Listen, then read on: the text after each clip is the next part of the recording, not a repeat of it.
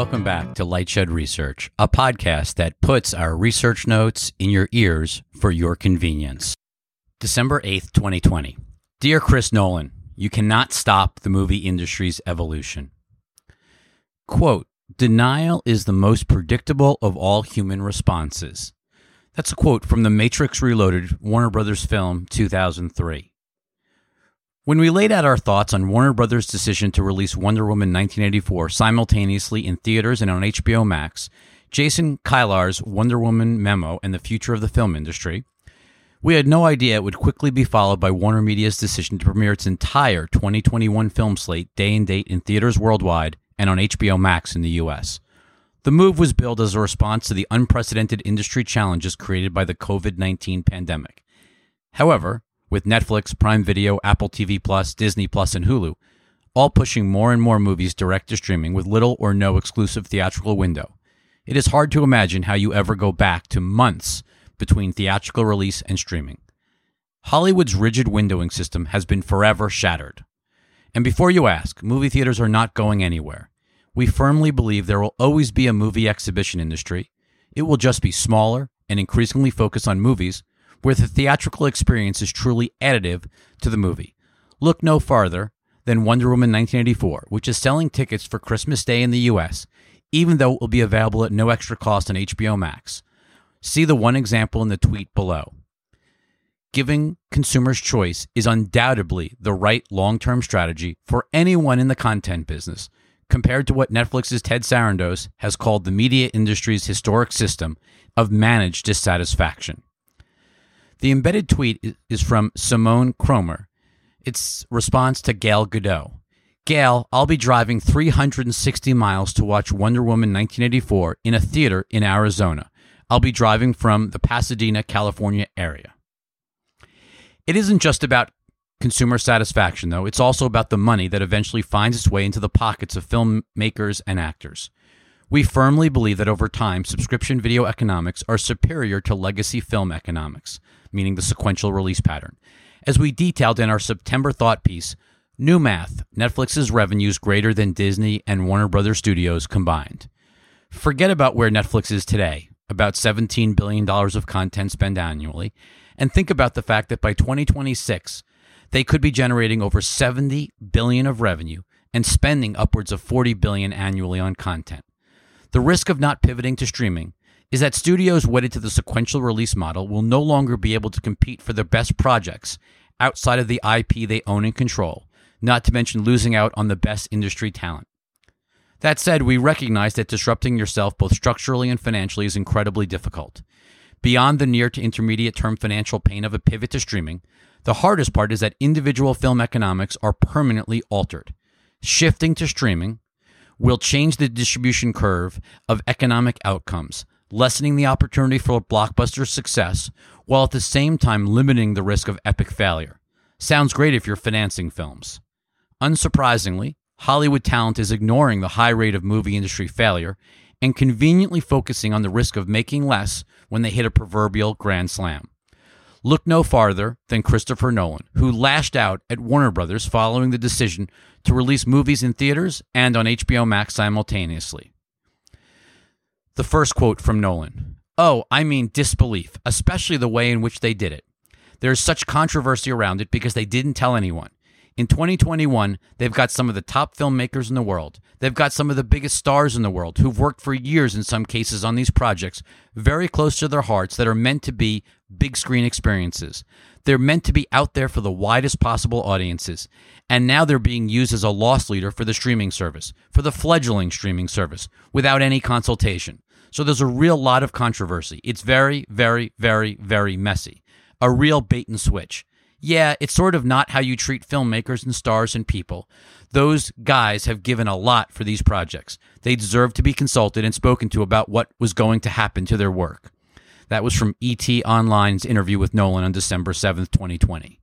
Another quote from Nolan some of our industry's biggest filmmakers and most important movie stars went to bed the night before thinking they were working for the greatest movie studio and woke up to find out they were working for the worst streaming service. Warner Brothers had an incredible machine for getting a filmmaker's work out everywhere, both in theaters and in the home, and they are dismantling it as we speak. They don't even understand what they're losing.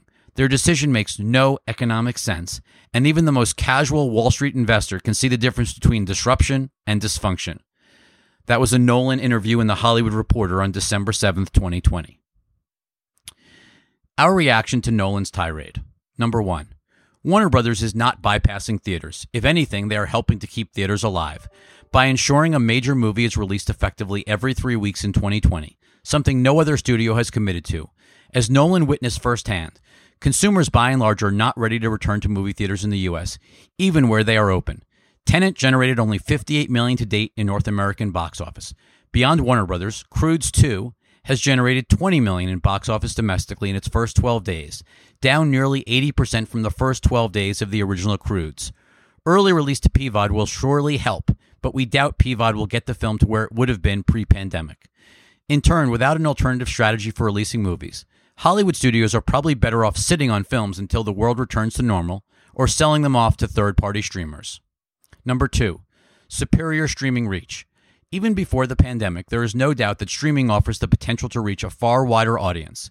Avengers Endgame, at 2.8 billion of global box office, likely sold about 300 million tickets worldwide. Now consider where Netflix is today, at or above 200 million subscribers, which likely means they reach nearly 600 million people two times the Avengers scale, based on average household size. By 2023, they'll be closing in on a reach of 1 billion people. And by 2026, well over 1 billion, more than four times Avengers' reach. We suspect HBO Max is closing in on over 30 million subscribers, and that the gap between consumers who have access to HBO Max versus those that have activated HBO Max will close rapidly due to Warner's decision to release the entire 2021 slate directly to HBO Max. AT&T said today 12.6 million or nearly 50% had activated. Remember, Warner Brothers is releasing in theaters worldwide and HBO Max, ensuring that it will reach and engage far more people than if they had only released in theaters during a global pandemic. We believe far more people would have consumed Tenet if it had been released on HBO Max and in theaters, meaning Nolan's stubbornness actually reduced the reach and consumption of his content. Number three, movies are not a loss leader. Honestly, we don't even understand the loss leader comment, as all content for streaming services is designed to increase subscribers, reduce churn, increase engagement, which in turn enables pricing power. No different for a new original movie than a television series. We suspect Nolan simply does not understand subscription economics. Streaming services are driven by unique high profile content. Fresh movies perform incredibly well on streaming services, not only are the streaming services producing more and more of their own content, think of Netflix's Extraction or the recent Hillbilly Elegy, they are looking to acquire finished films from others who are sitting on movies. Netflix bought Chicago 7, Prime Video bought Coming to America and Borat 2, and Apple TV Plus bought Greyhound. Warner Media's bold move should make HBO Max a must have streaming service in 2021, driving subscribers and activations nearly half of HBO Max subs are still using the old HBO only product and improve the overall price value relationship of HBO Max. Not to mention, HBO Max is still not on Roku, the largest platform connected TV devices. It's hard to imagine how Warner Media's move does not help get a Roku deal done by Christmas Day when Wonder Woman hits HBO Max. HBO Max will not have the highest volume of direct to streaming movies in 2021. That would be Netflix. But it will likely have the highest quality streaming movie lineup in the industry. Number four, what is a big screen experience? Hollywood loves to talk about movies that deserve to be seen on the big screen. Yet look no further than The Mandalorian on Disney Plus that has generated far greater cultural impact than the last several Star Wars films released into theaters. Same with Hamilton, we doubt that film would have generated the level of buzz it did if it had gone to theaters versus straight to Disney Plus. We increasingly believe that great content can enter the zeitgeist from any distribution outlet. Great content is ultimately great content that will find its audience. With theaters still around, likely with healthier balance sheets after inevitable restructurings, consumers will have the ability to continue to go to the theater if they believe it is a superior experience. Consumers have had a choice for a long time, but only if they waited months. Many more people have likely seen Nolan's other films on television screens than in theaters anyway. Now they just won't have to wait. Number five, would talent have agreed? Nolan says talent was blindsided, effectively waking up to shock and awe. But think about it from Warner Brothers' perspective. The world is facing a once in 200 year pandemic that is wreaking havoc on the entertainment industry, with it abundantly clear that whatever you thought a movie could generate in 2020 pre pandemic was going to be impossible for all of 2021, regardless of when a vaccine is widely available. Not to mention, movies are piling up waiting to be released, and theater chains are likely to shrink even if they can avoid bankruptcy. We highly doubt getting talent's approval across the board would have worked. Simply too many people involved. Not to mention, talent has not yet accepted that whatever they thought a movie was going to do pre pandemic is now dramatically lower for all the reasons enumerated above. Talent will get paid and back ends will be taken care of, no different than how they are at Netflix, Amazon, and Apple. They are just unlikely to make what they would have made if the pandemic had never hit on a breakout film. That may be hard to digest for some, but it is simply reality. We hope Warner errs on the side of generosity for talent that has been affected by the sudden move and didn't know it was coming. It is important Warner Brothers maintains good relationships with talent for their long term health. Talent is still the lifeblood of what goes on screens every day. That said, we remember when talent did not want to be on basic cable and then didn't want to be on streaming. Talent's view of movie industry distribution will evolve, just as it has in the television world. Just wait. Number six, the worst streaming service. Nolan and everyone else in Hollywood should be cheering that they are attempting to pivot into the future to bolster competition with Netflix, Amazon, and Apple. Unless Hollywood studios evolve, they are likely to fade away over time as they are dwarfed by the global scale and financial firepower of the tech platforms. One last thought. Many in Hollywood are attacking Warner Media CEO Jason Kilar for making a reckless decision.